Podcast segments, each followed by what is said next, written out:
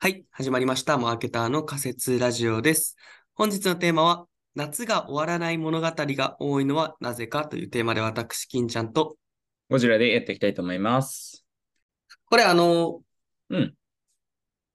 補足が必要かもしれないけど、うん。藤田さんなんか言いたいことわかりますこれ。全然わかんないね。これマはジイメ,、うん、イメージがつかない。あの具体具体的にはどういうものがあるんですか金ちゃん的には。夏が終わらない物語うん。まあ、あれでしょ。アニメで言ったら、鈴宮春日のエンドレスエイトとか、アニメ映画、月をかける少女、シャインズゲートもそうだし、サマータイム連打もそうだし、日暮らしの泣く頃にもそうだし、まうんあ、あと演劇とか映画化してるな、サマータイムマシンブルースとかもそうだし、うんうんうん、あと、なんか、夏って終わんねえんだよ、日本って。 そうなんですか なるほどね。ちなみに私、今の作品の中で知ってるのが数個しかなかったな。本当サマけどー、タイムマシンブルースとか。月をかける少う女んとかさ、すごい有名じゃない、まあそうだね。時かけは有名か。あれも終わらん夏よね。そうなんだね。あんま覚えて ないな。そうそうね。そうそうそう。いや、けど、マジで多いと思う。多分僕が今挙げたやつ以外にも全全然あると思う。はいはいはいはいはい。そうそうアニメ好きとかには、もしかしたら共通感覚があるかもね。めちゃくちゃあると思うよ。うんうんうんうんうん。なんでなの金ちゃん的には。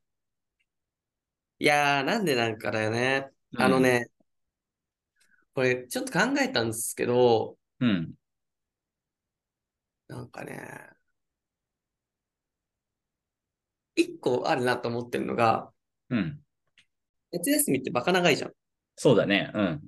あの、7月末、ってかちょうど今ぐらいからはじ始まるんだね。今、今、はいはいはい今。ぐらいから始まって、うん。で、8月の31日までっていう長さがあるから、そうだね。うん。その時の子供の時って、ただでさえさ、子供の時のさ、時間ってすごい長く感じるじゃないはいはいはいはいはい。対して時間がまだ生きてないから、そんなに。うんうんうんうんうん。時に、やっぱめちゃくちゃ長い夏って原体験がみんなにあるんじゃないっていうのはすごいなるほどね。原体験があるから、あるから創作しやすい。なんかけどイメージない。なんか夏休みでずっと終わんねえなみたいな。ああ、わかるわかるわかる。その感覚はね、昔あった。なんか暇な時はそれがマイナスに働くこともあるし、忙しい時は、なんかそれはそれでよかったしとか。そうそうそうそう。で、なんかううう毎日毎日同じラジオ体操行って公園行ってさ、みたいな。あ、 でさ私はそんなことしてなかったな。マジでラジオ体操しなかったなんかしないしないしない。してないな。本当え、夏休みって言ったら部活とか、かあな私のイメージは。小学生のう時ん、のイメージだあ、小学生か。なるほどね。小学生の時の夏休みなんて覚えてねえな。まあけど、高う校、ん中高だったら、なんか学園祭の準備とか部活とか。ああ、そうだね。わかるわかる。そうそう。ですでで、すなんか、それもこう、毎日毎日さ、別になんかすげえ変わり映えするわけじゃない、日々がさ。そうだね。確かに。そうななそれが多分みんなの共感ポイントとしてあるんだと思うんだよね。は心いのはい中に。はい。うんうんうんうんうん。うんだって、終わらない春休みだったらなんかピンとこないもん。ピンとこない。春休みすぐ終わるから。そうだし、なんか、うんいい、いい、いや、なんかいいな。うん、まあそうだね。春休み、そう、そうなのよ。だから、やっぱ夏の方が共感があるんだろ確かに。なんかあれなんだろうね、きっと。あのーなんだっけ、ちょっと、ちょっと時間空いちゃうけど。式の中でさうん、あのはっきりしてるというかさ、まあなんか暑かったりとか、いろいろな出来事があったりとか、で、なんかこう、秋とかをテーマにしたやつよりか、なんか夏をテーマにした方が物語として映えそうとう。か、ああ、それはあると思う。それはありそう。ん。うん、そうだね。なんかわかんない。俺、全然そこら辺詳しくないんだけど、なんでもか、さ四季の中で一番多そうだよね。なんか夏が。これ感覚だけど。何が四季をテーマにしたコンテンツ、夏が一番多いんじゃねえっていう。あち思うょとっと思う適当だけど。うん。いや、わかるわかる、わかるし、なんか多分、です冒頭に言ってイベントが多いとか、うんうんうん。暑くて活動的になるとか、そうだね。なんかそういう、なんだろう、テーマを作りやすいんじゃないああ、そうか。確かに確かに確かに。だ、しかもなんかそういうさ、自分の過去の出来事とかとこうリンクさせやすいから物語も共感したりとか、あとはもしくはそういう経験がなかった人からすると、あなんかいいなみたいな形で、ちょっと憧れ的な眼差しでそのコンテンツを楽しめたりとか、ありそなんかやっぱ、話作るときってやっぱり、う。うんよくあるしってすごい使いやすいんですよ。確かに。これは、我々がそもそもやってるもそうだし、創作として描かれてるみたいな、もうすでにみうんなのん。認識あるものとして、うん。やっぱ夏はイベントと恋みたいな、 なんか、はいはいはいあるとまあまあまああるよね。ううん。ありなんがかちそれがなんか、秋は恋ですって言われても、なんかちょっとピンとこないじゃん。失そう恋だとかなまだ。ね。ううん。わかる。そうそうそううん。そう。そこが多分作りやすいんだろうな。確かに確かに確かねに。割とね、そういうコンテンツ、なんかこういう物語系多いしね。ね、多分そうだろうね。ねうん、恋が絶対しやすいもんね。確かに確かに。サマータイムレンダーだっけあれとかもなんかちょっとそんな感じだよね。まさにそうだね。そうだよね。あれも、あとね、こうややっぱ夏って田舎なんですよね。一個もう一個日本の象徴としてあるのが。ああ、わかる。なんだろう。いや、都心に住んでる人でもなんか田舎にちょっとこう、憧れを感じるというかね。そう、なんかあれも謎だよね。あ、でもあれはさ、例えばおばあちゃん家に行くみたいなやつってあるじゃん。そうそうそう。ああ、帰省ね。なんかお盆あ、とそかう、が帰省来帰て、省。根本的そうなそう現そうそう。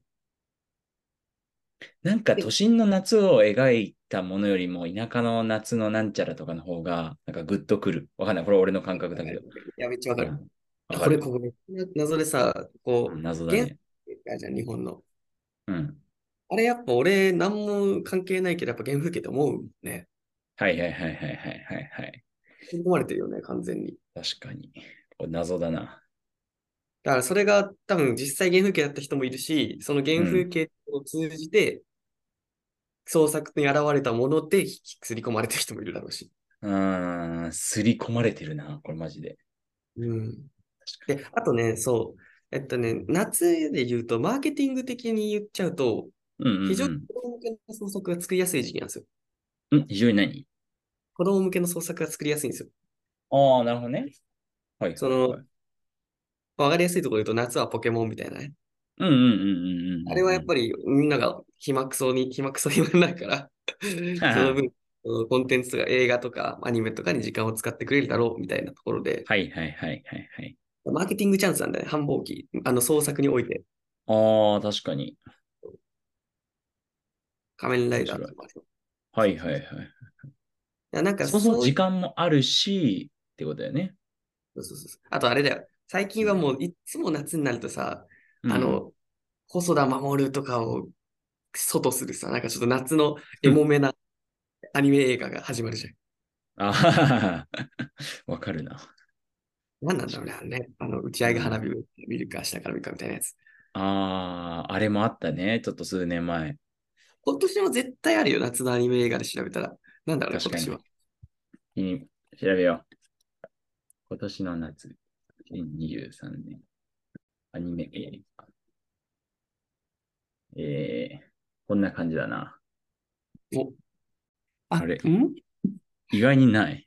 意外とない。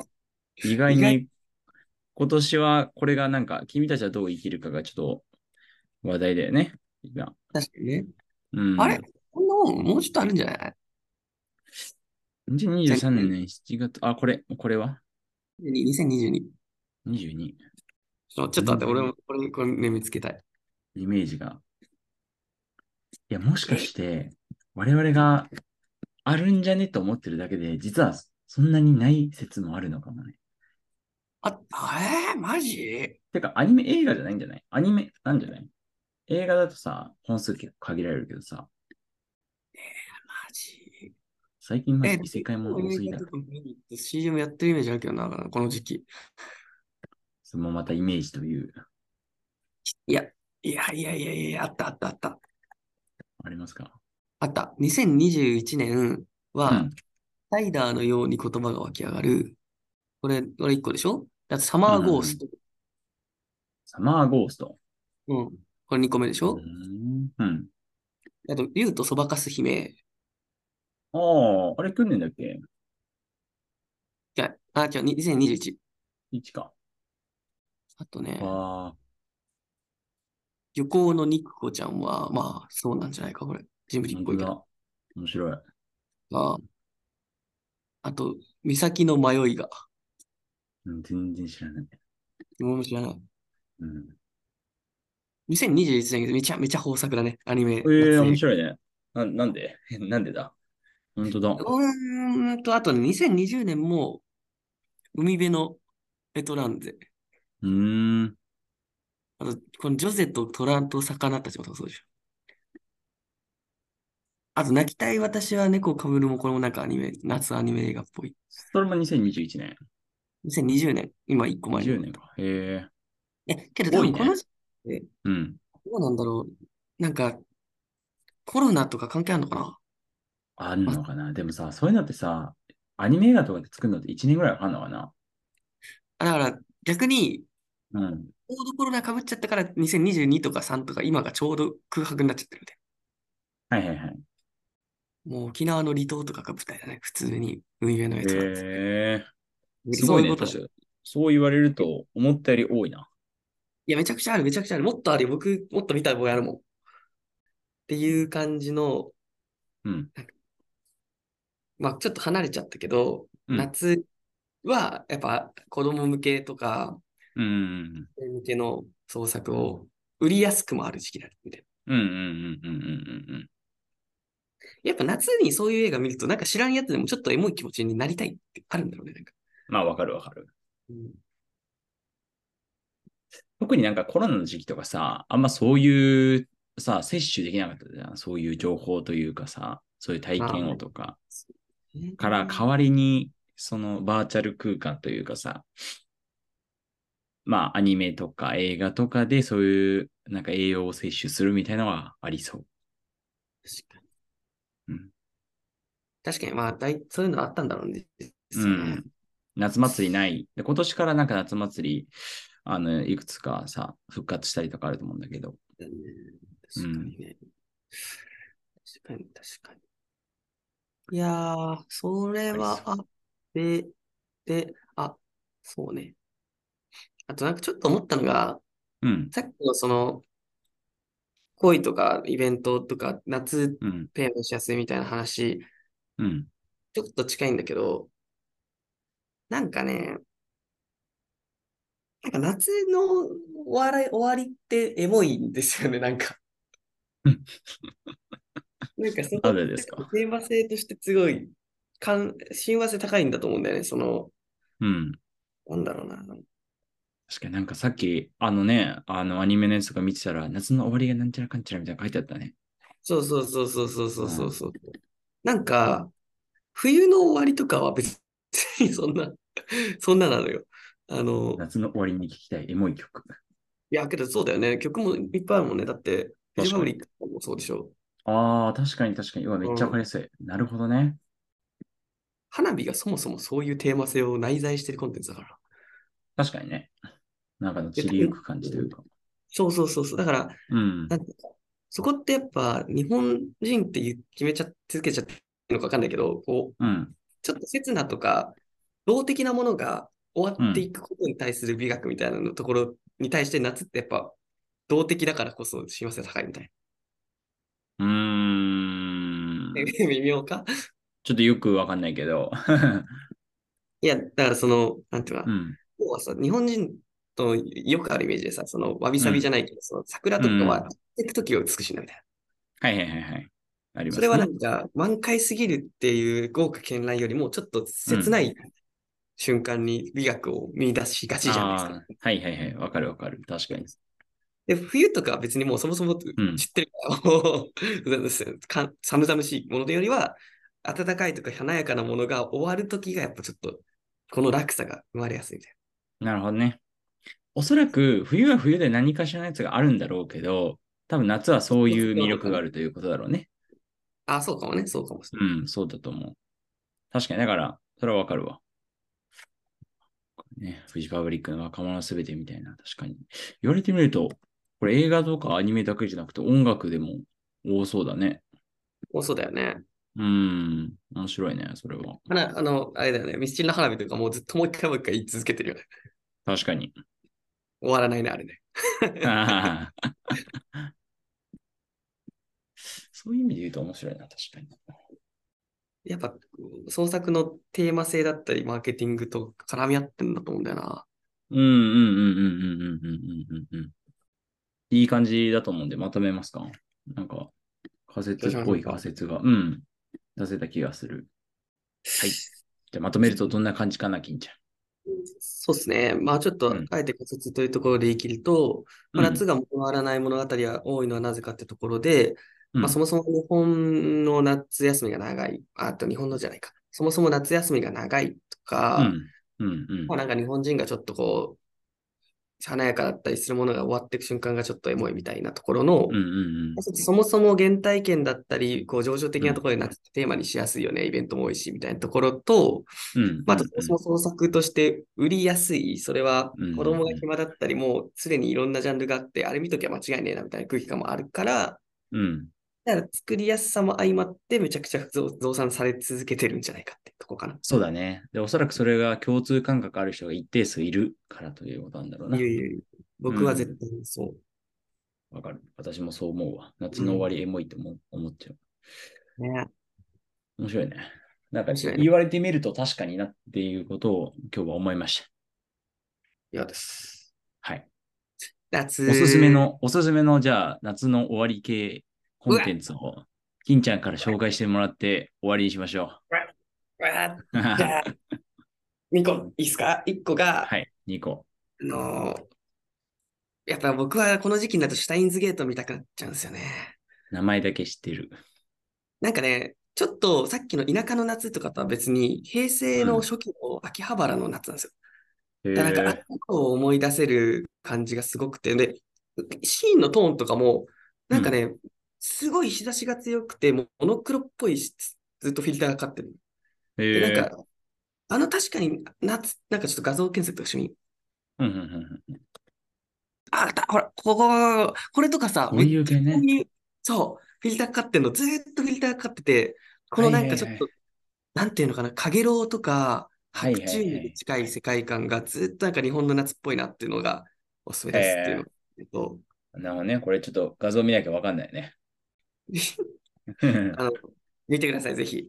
とね、あとは普通に、あれですね、もうちょっとサクッと見たい人はサマータイムマシンブルースという、あの、はいはい。しょうもない大学生がタイムマシンを見つけて、たった一日だけ壊れたリモコンを直すために往復しまくるっていう、うちに大変になるっていうコメディみたいな。これだよねそう、これ、もともと舞台なんですけど、これ見たわ。映画もやってます。うんうんうんうんうん。あのタイムマシン無駄遣いってキャッチコピー。これもね、おすすめです。あったな。これ面白かったな。いいですね。いやそんな感ー、じぜかひなぜ。ひ、終わらない夏を今年も堪能してください。 なんだそのコメント。まあ、クソ暑いと思いますが、皆さんお気をつけて。体調気をつけてください。ということでね、本日も最後まで聞いていただいてありがとうございました。あります。はチャンネル登録や、えー、ハッシュタグ仮説ラジオをつけて、えー、さつぶやいていただけると嬉しいです。はい。あと、Spotify の高評価もお願いします。はい YouTube の高評価もお願いします。以上となります。本日もまた、お願いではしまますた。次で回はでは。